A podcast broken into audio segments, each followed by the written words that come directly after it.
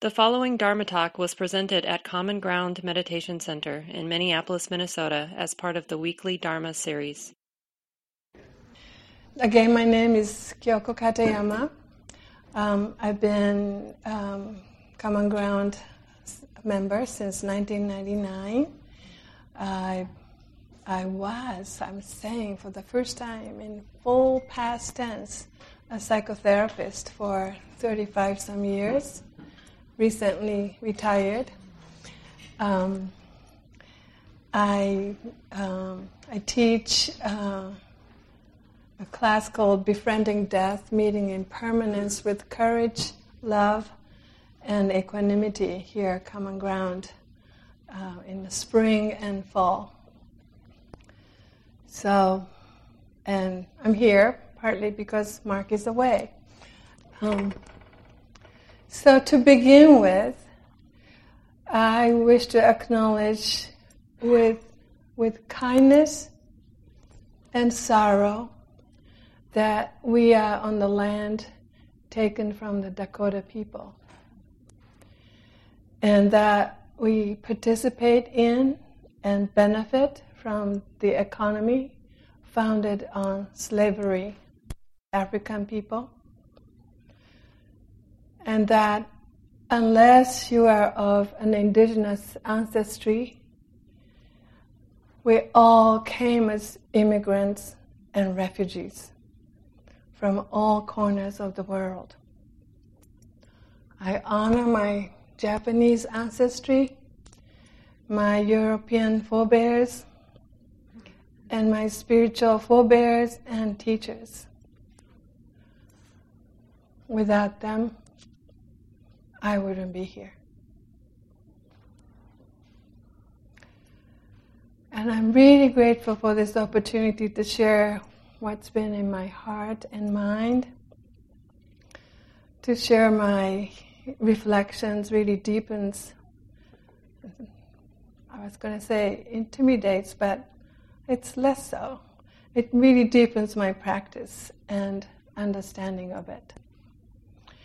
So, the title of my talk today is Kindness in the Wilderness of Samsara. Does anybody doesn't know what samsara is? So samsara is like this world we are in. The world of cycles of birth and death. And some people say of rebirth. Um, and some people might think another talk about kindness? Right? Oh, not again. I heard it before, and me too. I heard it before many times. But I myself could use the reminder again and again. And the world needed too. I chose to use the word kindness instead of compassion or love or generosity, even though they are all the facets of love. Kindness. Kindness is simple, basic, and immediate. It's not an abstraction. A kindergartner knows what kindness is. And the word kindness shares the root with the word kin. In Old English, kindness meant natural act and with the feeling of relatives for each other. Natural act and with the feeling of relatives for each other. Kindness is friendliness and care. Rabbi Abraham Heschel, uh, did I pronounce the name right? Heschel said, when I was young, I admired clever people. Now that I'm old, I admire kind people. Rabbi Heschel was a well known Jewish theologian and civil rights activist who marched Selma along with Dr. Martin Luther King. And he narrowly escaped Nazi Germany while his mother and his three sisters were all killed there. I don't know how old he was when he made this statement. When I was young, I admired clever people. Now that I'm old, I admire kind people. It had to be before he was 65 because he died at age 65. And I'm already a lot older than that. I must be getting really old because not, not only I admire kind people, I come to believe that kindness is a matter of urgency in today's turbulent world and the climate climate crisis. Norman Fischer, a poet, very well-known poet, Zen teacher, and an author of many, many books, said in a talk recently at the Clouds that selfishness, now I'm quoting him, selfishness is now lethal. We will be literally obliterated by it. The world is in an urgent need for kindness and justice. Kindness is no longer an option if we were to survive together as species on this planet. The fact that Rabbi Heschel experienced losses is no small detail to this quote, to his quote. Knowing suffering and sorrow primes us for kindness. If suffering, the Buddha's first noble truth, is the inevitable condition for the human existence, then kindness is the unavoidable human response. They go together, suffering and kindness. Each moment of suffering is a moment for kindness. I agree with Tara Brach, an insight meditation teacher, psychotherapist, and author. She wrote, Love and its expressions, like compassion, generosity, joy, is innate to us. We can either stay in our habitual conditioning and have these qualities be, be latent, only partially expressed, perhaps not expressed at all, or as we wake up, we can become more intentional about having them flourish. The first stanza of the much cherished poem Kindness by Naomi Shihab Nye goes like this Before you know what kindness really is, you must lose things. Feel the future dissolve in a moment like salt in a weakened broth. What you held in your hand what you counted and carefully saved, all this must go. So you know how desolate the landscape can be between the regions of kindness. Naomi Shihab Nye was born to a Palestinian refugee father and an American mother. Her high school years in Ramallah in the West Bank awakened her to the truth of suffering. Years later, the kindness poem came to her when she and her husband were on a honeymoon traveling by bus in Colombia, South America. And on that bus, they were robbed of everything, and a passenger was killed and thrown out of the bus. The poem Kindness goes on like this Before you learn the tender gravity of kindness, you must travel where the Indian in a white poncho lies dead by the side of the road. You must see how this could be you. How he too was someone who journeyed through the night with plans and the simple breath that kept him alive before you know kindness as the deepest thing inside, you must know sorrow as the other deepest thing. Before you know kindness as the deepest thing, you must know sorrow as the other deepest thing. The death of the Indian evoked the realization that this could be her to Naomi Shihab Nye. We are vulnerable. Anything can happen to any of us, anytime. Nothing lasts, and one day we will be separated from the ones we love. We each carry sorrow, and without exception, we each wish to be happy.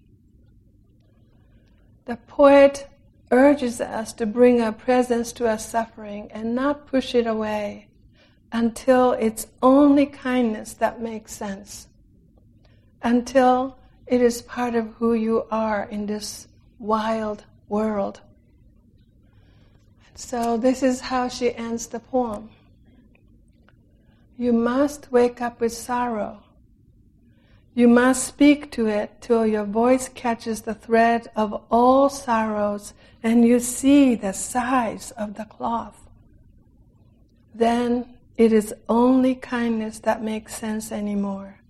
Only kindness that ties your shoes and sends you out into the day to gaze at bread. Only kindness that raises its head from the crowd of the world to say, It is I you have been looking for. And then goes with you everywhere, like a shadow or a friend. When kindness beckons and say to you, it's me that you have been looking for. How do you respond?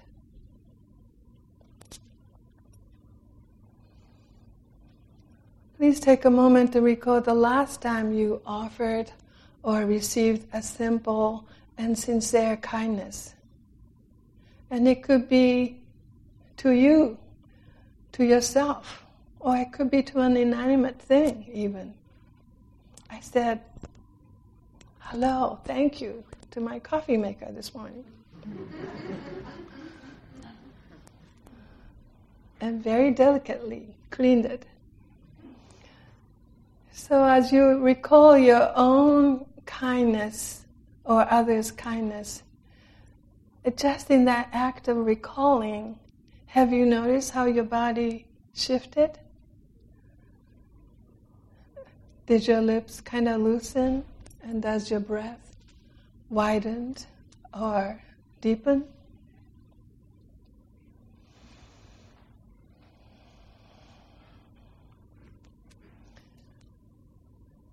Isn't it true that we don't learn the most important lessons from easy successes and when things are going really well? In addition to kindness, in my older age, I've learned to be grateful to my failures and difficulties because those are the times when I learn the most about my, about my misguided views and tenaciousness of my unwholesome habits.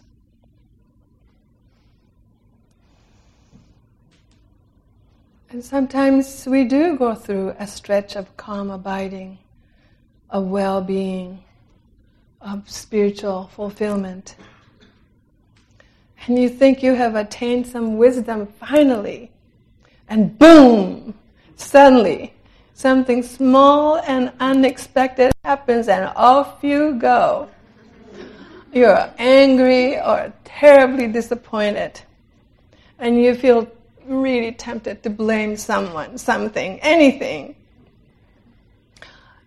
you know, I'm wiser now. I couldn't be the reason for this anger. I couldn't be the reason for this disappointment. But that kind of thinking only keeps you in an endless loop of stories that justify your frustration. You just get more frustrated. And after a while, it dawns on you oh, this is suffering. I'm caught in it. And you see, it's no longer about the stories of blame or how the sequence of the events happened. You can see beyond the stories, the dark cloud of misery covers the center of your being. That's not the center of your being, but it covers the center of your being. And it feels like that's who you are.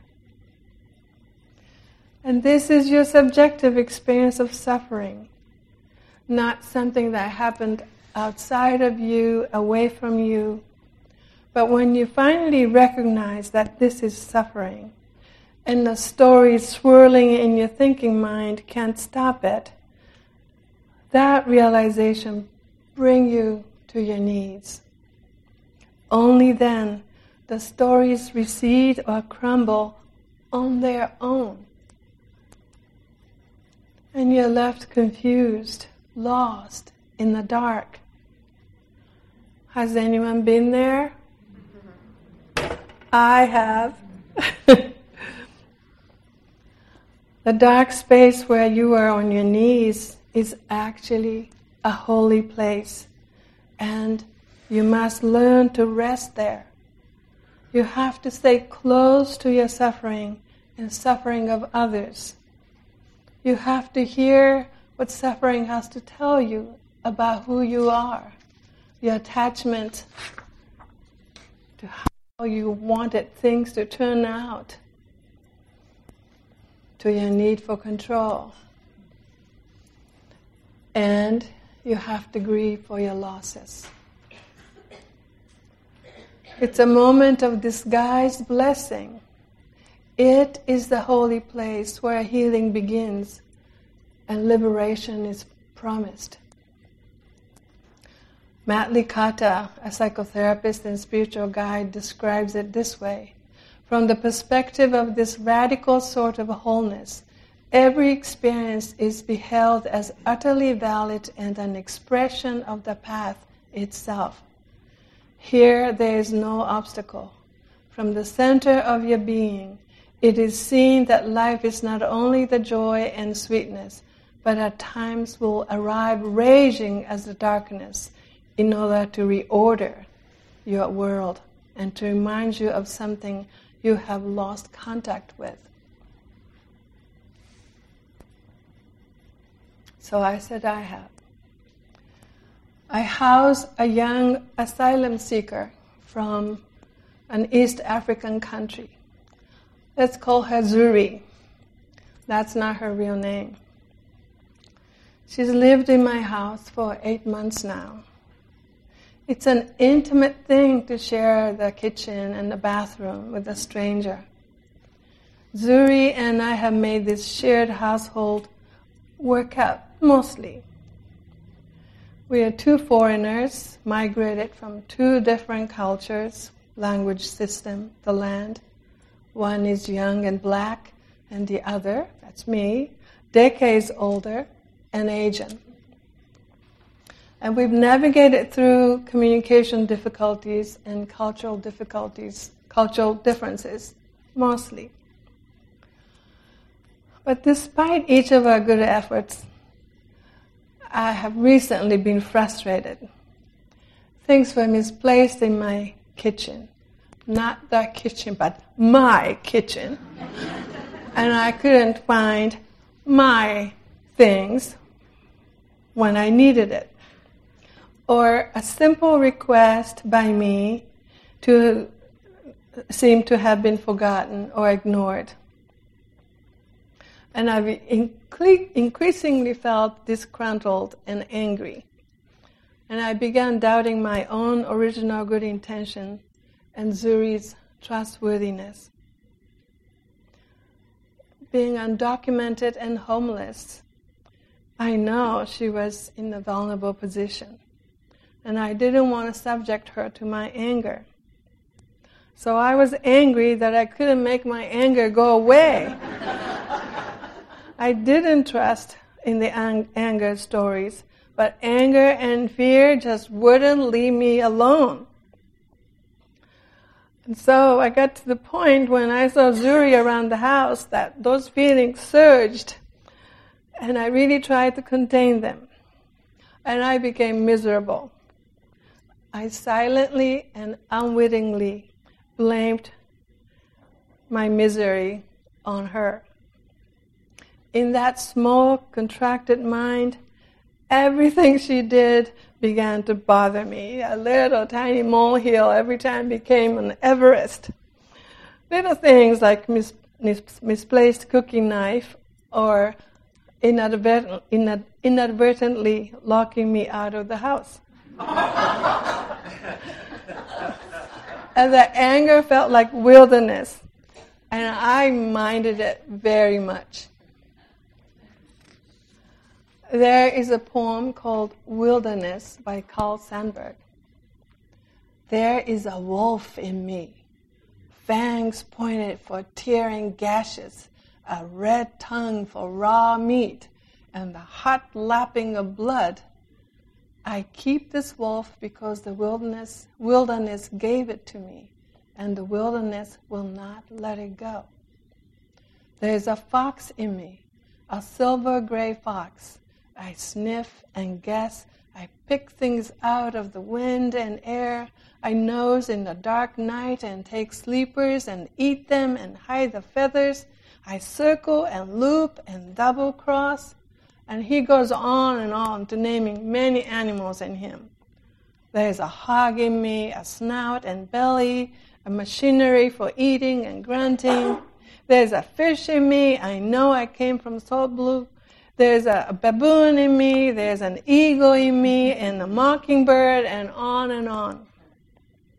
Then, in the last stanza of the poem, he reveals a discovery. I got a zoo, I got a menagerie. Inside my ribs, under my bony head, under my red valve heart, and I got something else it is a man child heart, a woman child heart. It is a father and mother and lover. So the suffering I was experiencing brought me to my knees, and for a short while I blamed Zuri for my unhappiness, even though I knew Zuri, it wasn't Zuri's job to make me happy. It was my zoo, and the animals were my responsibility to care for. There was nothing other than my own mind that kept me stuck. It was completely up to me to be happy. That was the choice and freedom I actually always had. That never went away but they were obscured. So, setting aside heady books and studies, I decided to go back to the basic, to commit to kindness. That's why I have this talk. Thank you, Zuri. the Dalai Lama has often said that my religion is kindness. And when I hear that, I really resonate with it. He points to the core of what matters on the spiritual and human path. It's an invitation to practice relating to ourselves and to each other and to all things with friendliness and kindness, friendliness and care. In a meditation community like this, sometimes we are really insulated from some of the harsher realities of the world. At the center here, we share our aspirations for love, generosity, compassion, calm abiding. So it's easy to be kind and generous in this kind of setting, I think. And my African friend's presence in my house is a daily reminder that the world is otherwise that there are injustice and inequities from which majority of the people in the rest of the world can't escape. You know that when I speak of kindness, I'm not talking about Minnesota nice, you betcha. and it's not just about being kind to others. We are interconnected. And just as Zen Master Thich Nhat Hanh said, that a paper is made of all non paper elements.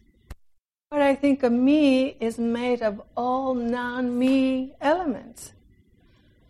I am made of all of you. And the plants, animals, minerals, the stars, the sun, and the space. And we are breathing each other's breath. So, more deeply and clearly understanding these, these interconnections, we see that there really is no separation between being kindness to another and to ourselves. It really matters how we treat each other. Each small act of kindness conditions us for more kindness. Every time we touch or we are touched with kindness, we are priming ourselves to repeat it, strengthening literally the neural path. And kindness springs forth from risking to trust in the essential goodness of who we are. But most of us are taught otherwise. We are taught that to be good, we have to show or do something to prove our worthiness. The social conditioning has, ob- has obscured our goodness that is innate, and that is our birthright. Our unassailable wish to be happy and to be free from suffering is an evidence of this goodness. So, what all this mean from practice point of view? It's hard to be kind when we are in a hurry, or when we allow others to be to hurry us, or or when we are too busy. Thomas Merton said something like being too busy can be a violence against ourselves. And you know, it actually doesn't take more time to slow down. What it takes is a shift in perspective, and that can happen just like that. When we hurry, we focus on the tasks, and the people disappear from the radar of our heart. But the matters of the heart are in the realm of timeless even in the middle of busyness, our heart is capable of remembering what really matters. Even in the middle of busyness, our heart is capable of remembering what really matters. Try it. Above all, kindness is an attitude before it is an action. Kindness is an expression of our intention and commitment for friendliness and care. And it is something we can cultivate. And kindness could simply be uh, a mutual recognition of our humanity by a quiet exchange of the energy of our goodwill, a smile, a nod, a touch, a glance, think many of you know this famous quote by Maya Angelou, who said, I've learned that people will forget what you said, people will forget what you did, but people will never forget how you made them feel. It's so true, at least in my experience. So check your intention or motivation to be kind an act of kindness always has um, an element of release and letting go. So if you want something back, you know, rather than judging it, get to know this want.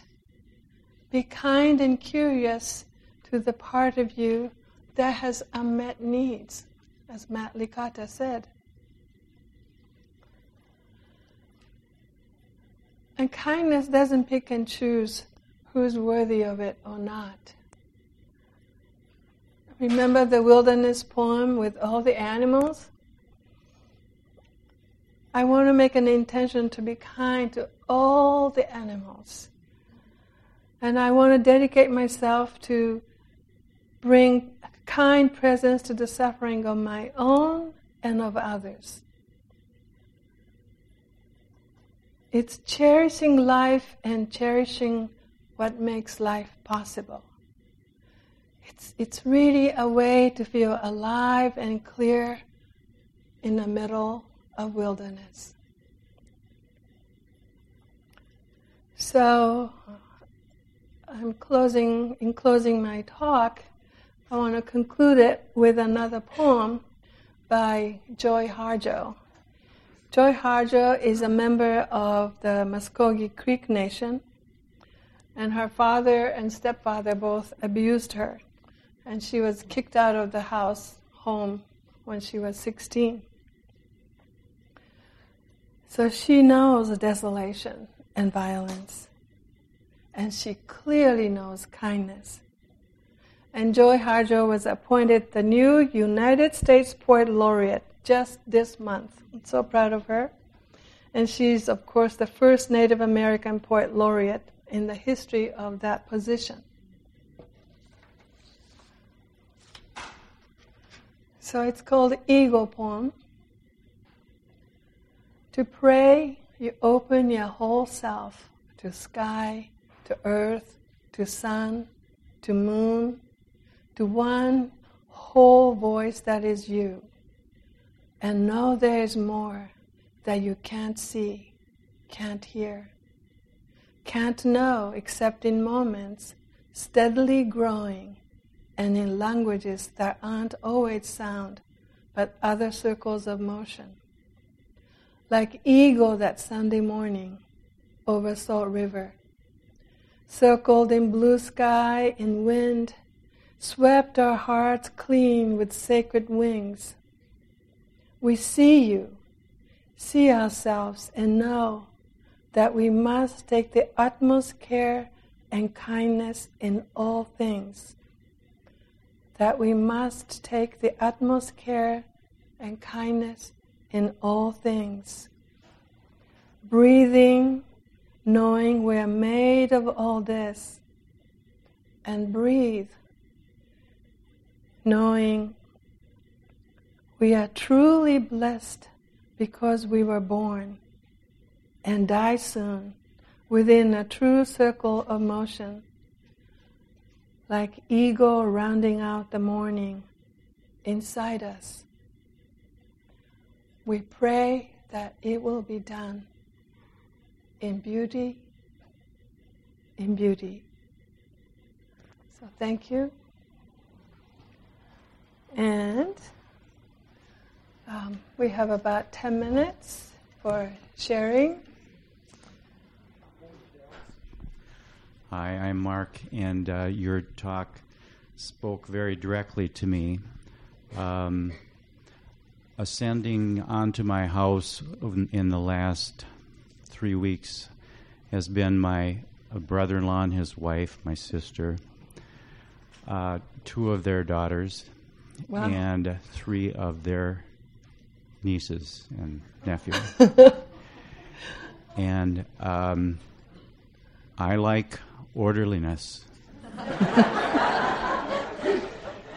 and uh, I feel like I have certain rights, and they have certain responsibilities.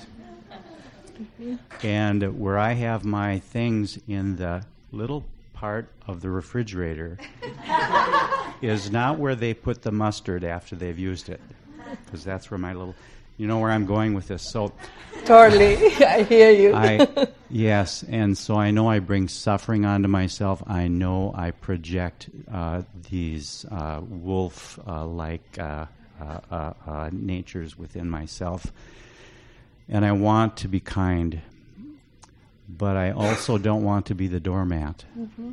And so, how do we dis- how do we follow this very delicate path between owning what we ought to own and respecting ourselves, but yet finding that generosity and that kindness to be uh, who we need to be or who we want to mm-hmm. try to be. Mm-hmm. Thank you. I mean, those are the questions I ask myself.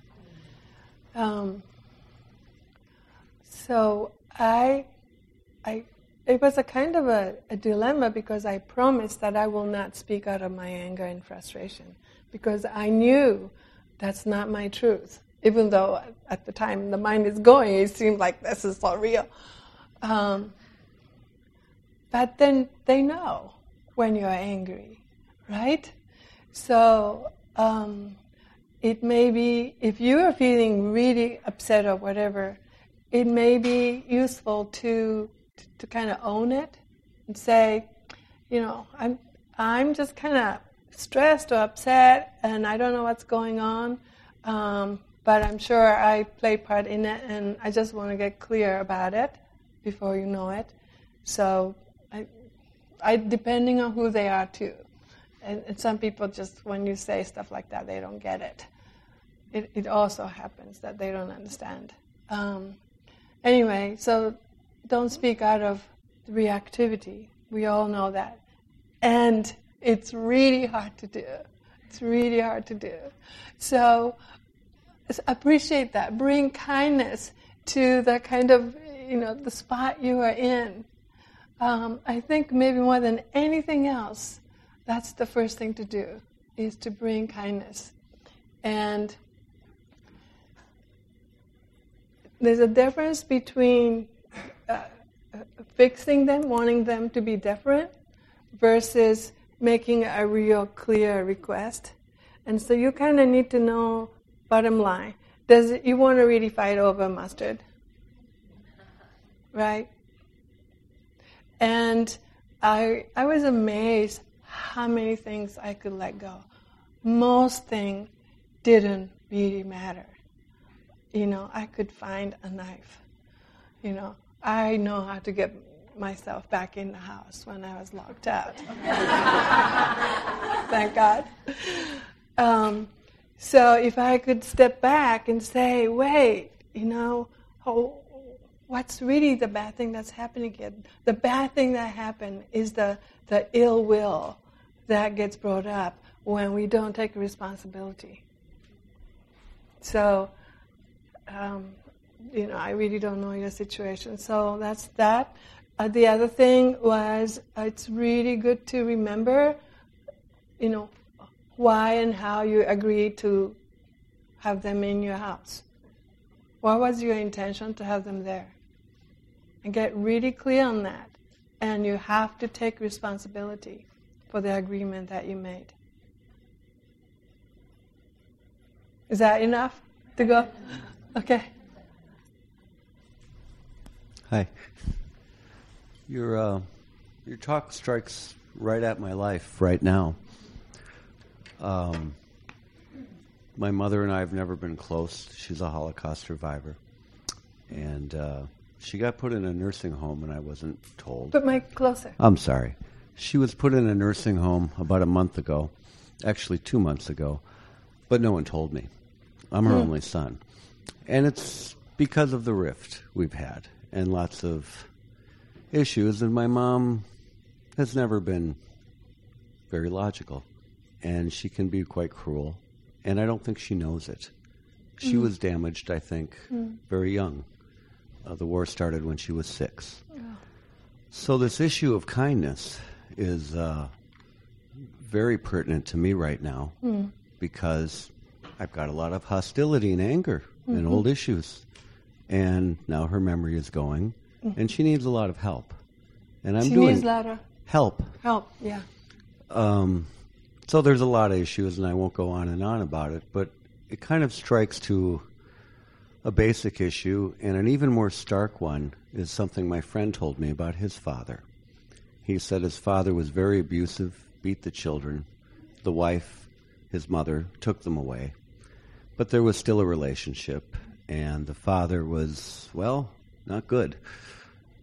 And something happened. I'm not exactly sure what. I think his father had an accident a few years ago and became a very nice man. very friendly. And that's great, but my friend has years of rage and hostility mm-hmm. and no target. Mm-hmm.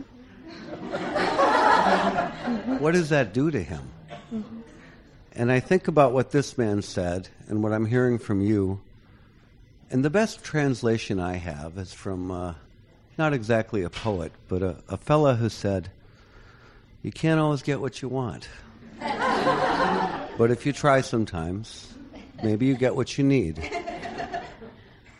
and I think about kindness. Mm-hmm. Because in some of these things which you're talking about, I think to myself, yeah, but what about you not getting what you want? Yeah.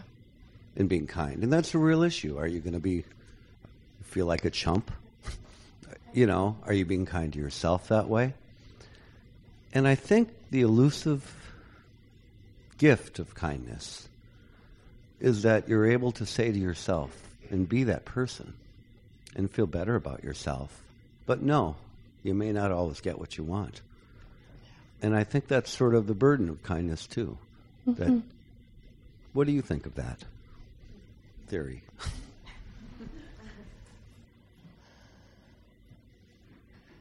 A burden of kindness. That you're not always going to get what you want. Yeah, it's very true. Uh, most of the time, we don't get what we want just because we want it to happen we do sometimes have what we want, and a lot of times it's not because we wanted it, you know. Um, so,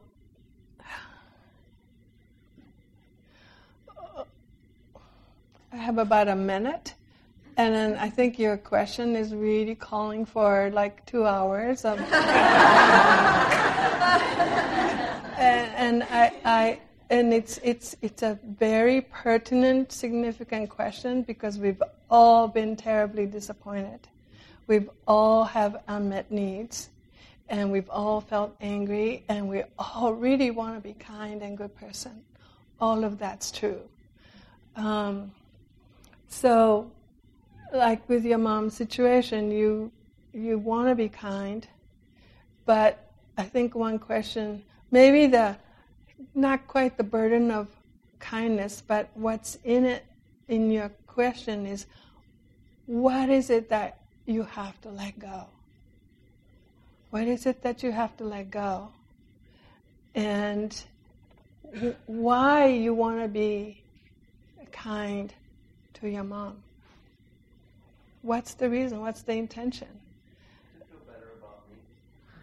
That's a beautiful reason. It's well said. So, because you know, no matter how your mom treated you, you you really come to see your own goodness, and you you act from that. Yeah, I think the burden is really about grief. So much you have to let go, and the grief. Yeah, yeah. So um, if it makes sense for you to say, okay, this is the burden of the kindness, that's great. Um, I, that yeah, yeah, yeah, yeah, yeah. So, um, okay, we have just time for one more. I don't think it's a small question, but I'm Carol. Hi.